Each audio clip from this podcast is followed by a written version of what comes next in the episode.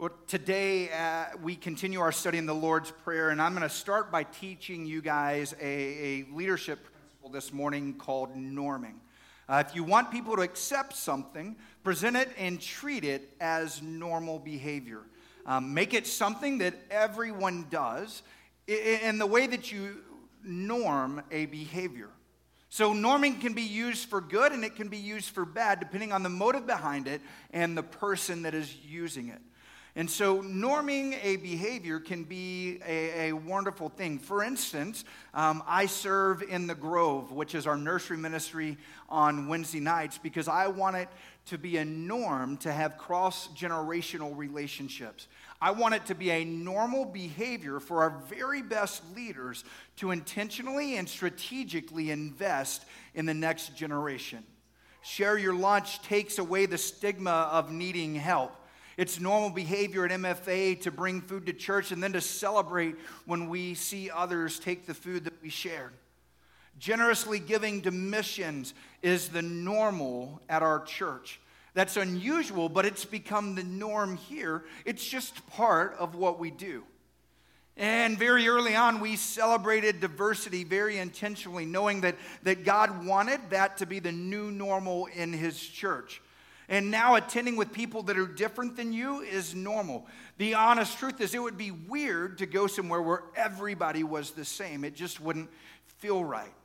With the MFA invite cards and then the Friend Day invite cards, we are trying to norm inviting people to church and sharing your faith. See, I want the norm to be that you are constantly inviting people to church. Jesus also normed daily prayer for his disciples. He didn't tell them, guys, you need to have a daily quiet time. Instead, he modeled it for them. Jesus, they watched Jesus day after day in good times and in difficult times, withdrawing to spend time alone with God. Jesus normed daily prayer so effectively that finally the disciples came to him and they said, Lord, teach us to pray. In response, Jesus taught them. His prayer is found in Matthew chapter 6, and we are memorizing it together, learning it as a prayer guide for a conversation with God. Let's say it together as we put it on the screen. Our Father, which art in heaven, hallowed be thy name. Thy kingdom come, thy will be done in earth as it is in heaven. Give us this day our daily bread, and forgive us our debts as we forgive our debtors. And lead us not into temptation, but deliver us from evil. For thine is the kingdom and the power and the glory forever. Amen. Now, a quick review if you have missed one of the last weeks. Our Father, which art in heaven, hallowed be thy name. Begin your time with God, thanking him for who he is, for what he's done for you, and all the blessings in your life. Thy kingdom come, thy will be done in earth as it is in heaven. Pray for God's will to be done in your life, in your family's life, and in our church. Pray that God will help you hear his voice and to know his will, and pray that you will be obedient to his plan for your life. Give us this day our daily bread. Present your needs to God. Pray for others. If you keep a journal or a list of prayer needs, this is where you pray through that. If you don't, that's okay. You just pray through things as they pop into your head. We serve a God who supplies our needs on a daily basis. Pray that God will give you the grace, the strength, and the mercy, fresh and new, for today. And forgive us our debts as we forgive our debtors. Pray and ask God to forgive you for your actions, your words, your attitudes, and sins that are displeasing to Him. And ask God to help you forgive others. Remember, the manner in which you forgive others is the way in which God forgives you. See, I pray it often in the way that I'm teaching you. One of my goals of this series is to norm prayer. I want you to consider it a normal behavior to spend time with God every day. Not that it's something that is reserved for the super spiritual, but it's something that's done by every day. Because daily prayer is supposed to be normal, not exceptional. And today, we come to the next line in the prayer and lead us not into temptation, but deliver us from evil. You see, we are surrounded by temptation all day, every day. It's often overwhelming. There's a constant pull to do wrong. In fact, in some instances, it seems that doing wrong is normal. You almost feel abnormal if you do right. You see, that's one of Satan's most subtle tools. He wants to norm sin. His goal is to convince individuals and even the church if enough people are doing it, then we can't call it wrong. It's just the new normal. Come on, times have changed. You see, behavior and actions that used to be considered wrong are now commonly accepted. Think about it. Society has radically changed in its attitude towards homosexuality. There's been a dramatic shift in American society in the last 10 years. Alcohol abuse. Some of you guys remember when beer ads weren't allowed on TV or when you couldn't purchase alcohol on Sundays. Not anymore. Drug use, the, the legalization of marijuana is a classic example of norming.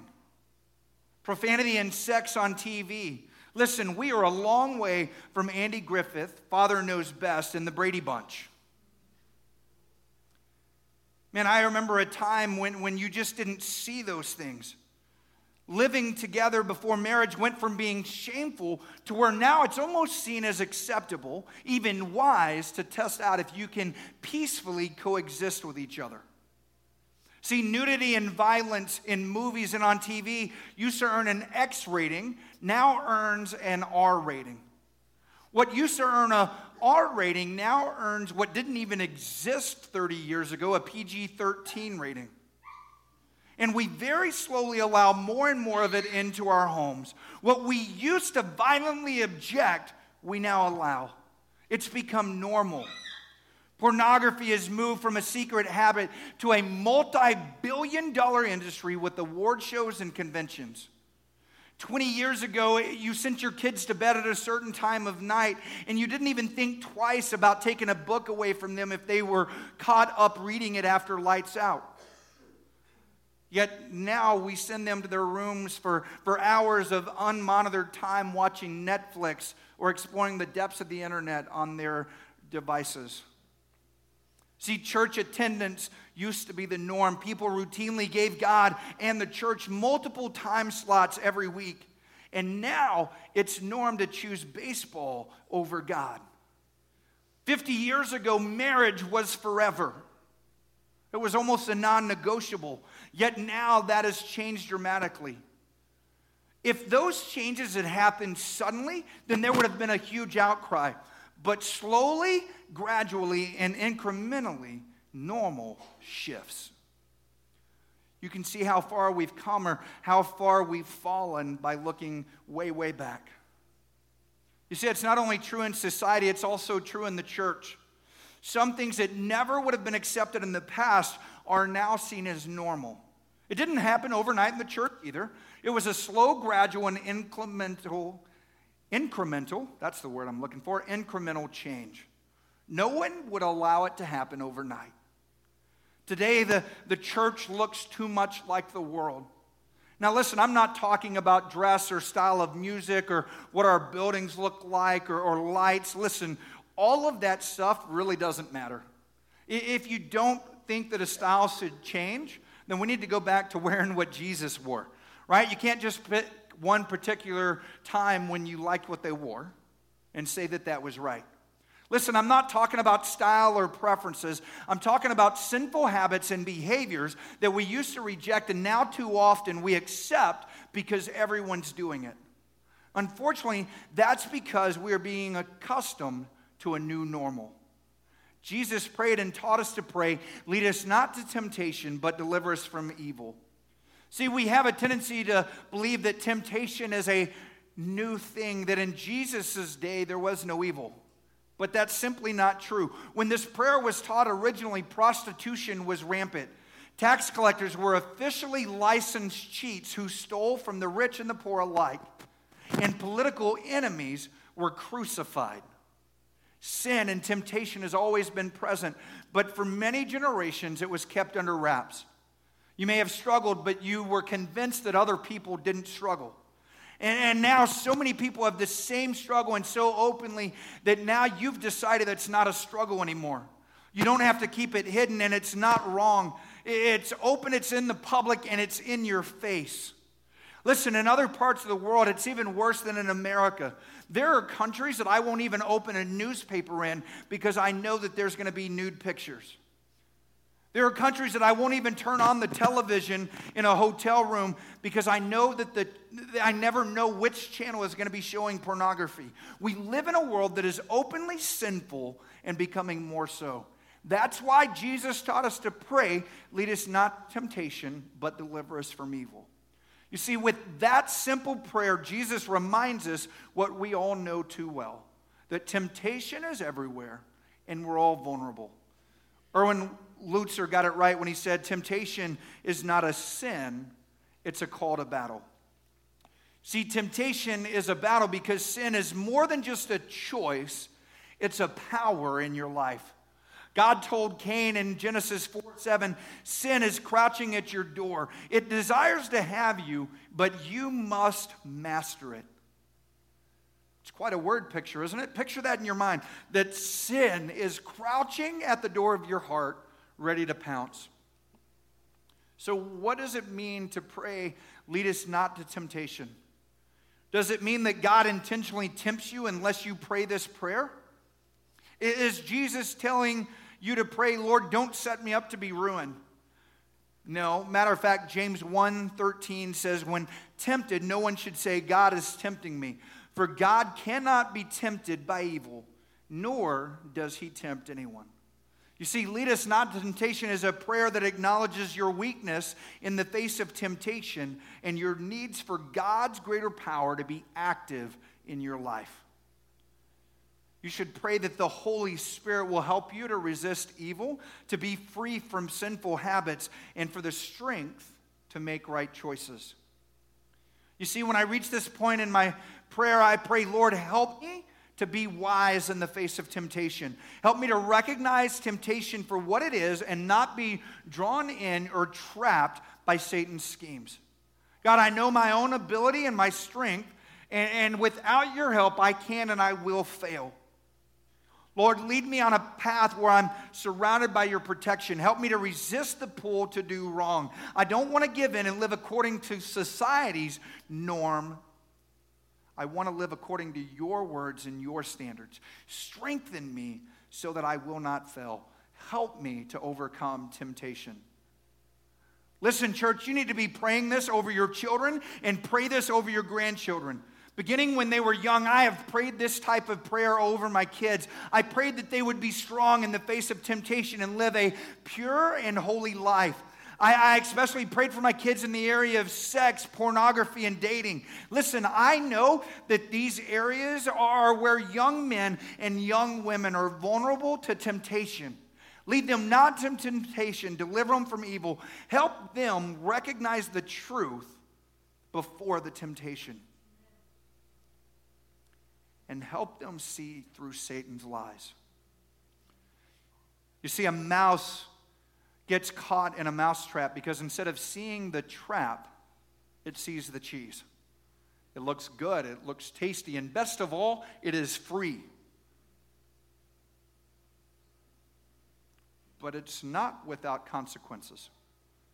If the mouse saw the truth, then the trap would fail. There's no way that the mouse would take the cheese if he knew the price that he was about to pay for taking one bite of food. See, there's no way that a married man would have an affair if he could see in advance the pain that it would cause his wife, the pain that it would cause his children. If he could just see the trap, he would run from the temptation. Yet Satan never shows you the trap, he only shows you the bait. Listen, there's no way that you would take that first drink if you could only see the trap that's waiting on the other side. If you saw yourself as an alcoholic controlled by the bottle night after night, wasting your money, your relationships, and your future, all in the pursuit of one more drink, you'd run from the bottle. If a student could see the guilt and the shame and the hurt and the pain that comes from giving herself away sexually, she would never make that mistake. You see, Satan doesn't show you the trap. He's wise, he's crafty. Sin is crouching at the door, and he wants to master you. So I pray that God makes you wise, that you'll see past the bait, that you'll see the truth behind the trap, and you'll resist temptation. See, when I pray this prayer very often, I pause at this point and I consider the cost of failing. I make a mental picture of me messing up and it becoming public knowledge, and I begin to list all of the ways that it would have an effect. I think through the cost of sin and failure. I think how it would hurt my wife. I think how it would hurt my children, how it would affect them. I, I, think how it would affect our friends. I think about how it would affect our church. I think about how it would affect those that I've led to Jesus. I think about how it would affect people who trust my leadership. Listen, I want to make sure that I am wise to the trap of sin. And I ask God to not let me forget the cost of failure. I pray for purity in word and thought and in, in action. I pray, Lord, give me the strength to resist temptation and to do right, regardless of what the world around me is doing. See, that's the first part of the phrase lead us not to temptation. The second part is, but deliver us from evil. This is where I pray for protection for me and my family and for you. I pray, God, I, I know you've got a plan for my life, but I also know that Satan has a scheme to destroy me. Keep me safe from the plans of the enemy. Hold me and keep me safe in your hands. At this point, I, I pray for Tina and I pray for Josiah and Jonathan and Sophia. I pray that God will keep them safe as they travel, that God will keep them safe at work and at school. I pray that no strategy of the enemy will, will, will succeed against them, but that God will supernaturally watch over them and protect them. I pray for protection against sickness and disease, and I pray against accidents and attacks. I pray for protection from evil people and evil schemes. Listen, we've had our challenges, but the Lord has delivered us from all of them. I pray for God's divine protection against the strategies of Satan. I pray that his strength will be their strength for that day. I pray that we will stand strong against temptation and evil, and that God will deliver us from living according to the new norm of our world, and instead help us to live according to His divine plan. Listen, you should be praying this over your students and your kids every day before they walk out of your house and into the world. Why? Because our world wants to destroy them, and Satan wants to trap them. We have got to fight against that. Listen, there is a lot of evil in the world. Last week at the Project Rescue meeting that I told you about, one of the men present was the General Superintendent of Assemblies of God in Burkina Faso, which is a country in West Africa. He leads all of our Assemblies of God churches there. And pastors and believers in Burkina Faso have faced terrible persecution in the last few months. Whole churches have been gunned down during their church services. Churches have been burned and pastors have been killed. The stories are incredibly brutal. While at the meeting, Pastor Michelle received a message on his cell phone. It was a video of one of our believers being beheaded for following Jesus. They forced him to dig his own grave, and then they made him kneel in his grave, and then they hacked his head off with a machete. So it's one of the most horrible things that most of the people in that room had ever seen. Pastor Michelle told them, I have not had a night's sleep without interruption for two months. At least once a night, I get a phone call that a pastor or a believer has been killed or that another pastor is fleeing for his life. See, they prayed for Pastor Michelle and for the churches and the believers in Burkina Faso that God would deliver them from evil. You could listen to that and say, Jason, that prayer isn't working. Evil is on the increase, God's side seems to be losing. Let me remind you that the God you serve is greater than the enemy that tries to destroy you. I want to share with you Scott and Karen's story. Watch. You know, living in Africa these past 25 years, we have seen how important prayers are in our lives, protecting our family, protecting us from evil. Yeah. And um, that reminds me um, of the story when we were at the beach with Megan. Oh, yeah. Megan was only about 11 months old. Yeah she started walking early. I remember I was sitting down in the sand and I had one of those old clunky video cameras, and she was real close to me, and so I had it up to my eye, so I couldn't see real well, but it, I could watch as she bent down and she picked up this stick and she started playing with this stick. Only it wasn't a stick. Beggs was with us at the time, and he shouted, "Snake!" And I looked down, and to my horror, here's Megan holding a snake in her hand. So I slapped her hand. It fell to the ground, and we killed it, and found out that it was a burrowing asp and if she would have been bitten by it, she would have died. And in the video, it's kind of crazy. You can see the snake strike at her and miss her. And I just know at that time there must have been people praying yeah. for God's protection over us. Yeah, Jesus taught us to pray, deliver us from evil, and prayers are critical for life and ministry in Africa. Absolutely. We couldn't uh, do missions without people praying. Yeah. Satan has a strategy, yet God has a plan. In the same way that God protected Mackenzie from that snake, I pray that God will protect you and keep you safe from harm. At this part of the prayer, I pray for ultimate deliverance from evil. I pray, Jesus, I am looking forward to your return, that moment when you come back and you finally deliver us from all this evil for all of eternity. I want to be ready, Lord, today. If you decide that today is the day that you want to come take us home, Lord, deliver us from evil. If you want to take us out of, the, out of this evil and wicked place, I'm ready. Let's go. Psalm 34 19 says, A righteous man may have troubles, but the Lord delivers them from all. The Lord delivers them all. See, a righteous man may have many troubles, but you have the promise that the Lord delivers them all. Lead us not to temptation, but deliver us from evil two months ago, People & Songs, which is a group of worship leaders that I love. We sing many of their songs on Sunday mornings. They released a new song called Hell or High Water.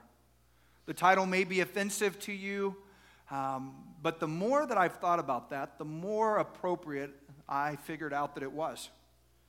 You see, sometimes the attack of, of Satan feels sudden and it feels strong, like all of hell is fighting against you. Another time, the, the pressure is steady and increasing like high water. It seems like there's nothing you can do to hold it back. And then, when the water recedes, it affects everything. Regardless of the, of the enemy's attack, you have a promise. God said in Isaiah 43 Fear not, for I have redeemed you. I have summoned you by your name. You are mine. When you pass through the waters, I will be with you and when you pass through rivers, they will not sweep over you. When you walk through the fire, you will not be burned. The flames will not set you ablaze. For I am the Lord your God, the Holy One of Israel, your Savior. God will deliver us from evil. I want you to listen to the words of the chorus of that song. It says, So come hell or high water, you're still on the throne. You are faithful and able. You're in control. There's no question about it. You're king over all. I know who you are. Listen to me. You might be fighting hell itself, but know this God is still on the throne. He is still faithful and He is still able to do, and He is still in control. And because He is, you can pray with confidence deliver me from evil.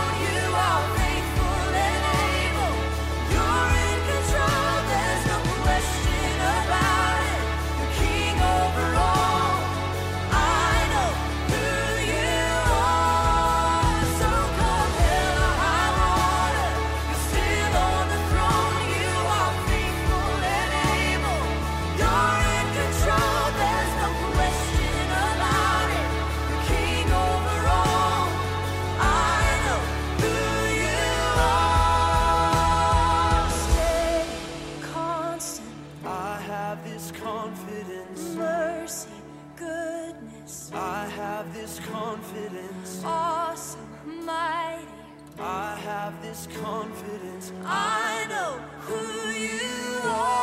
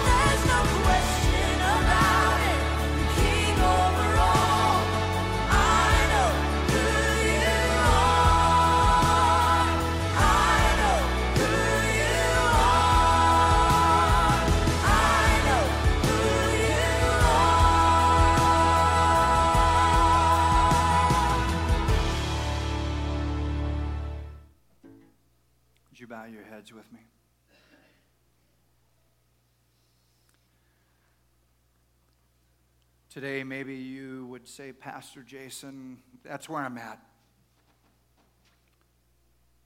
And I feel like all of hell is coming against me or, or my family. And I just need God's strength to be able to keep going.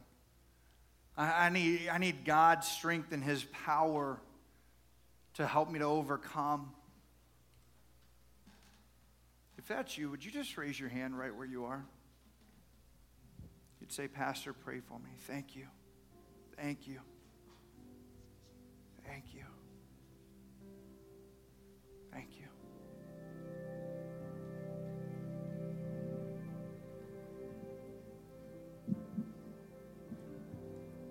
God, I come to you right now. God, and I pray for those that raise their hand.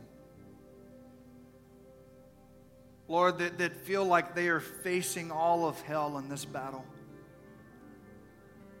God, maybe it's a battle for their health. Maybe it's issues with, with, a, with a, a child or a spouse. God, maybe it's issues with work. Maybe it's something else. God, I pray that you would give them strength, God, to fight. God, knowing that the battle is not theirs, but the battle is yours.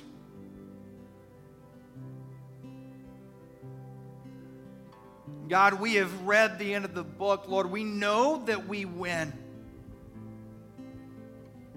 So, God, I pray that right now, God, that you would help men and women overcome the battles that they're in.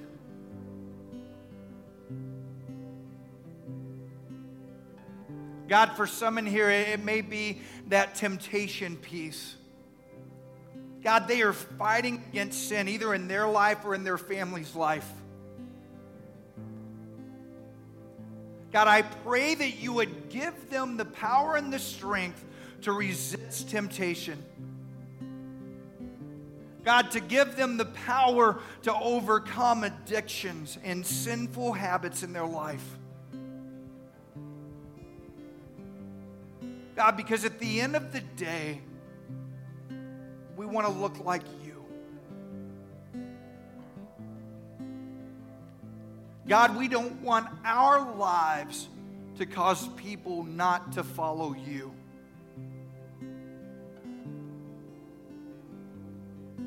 So, God, help us to look more like you. God, help us to be sensitive to the areas that we need to pay more attention to. God, forgive us when we're wrong. God, and help us. Lord, we thank you for it in Jesus' name. Amen.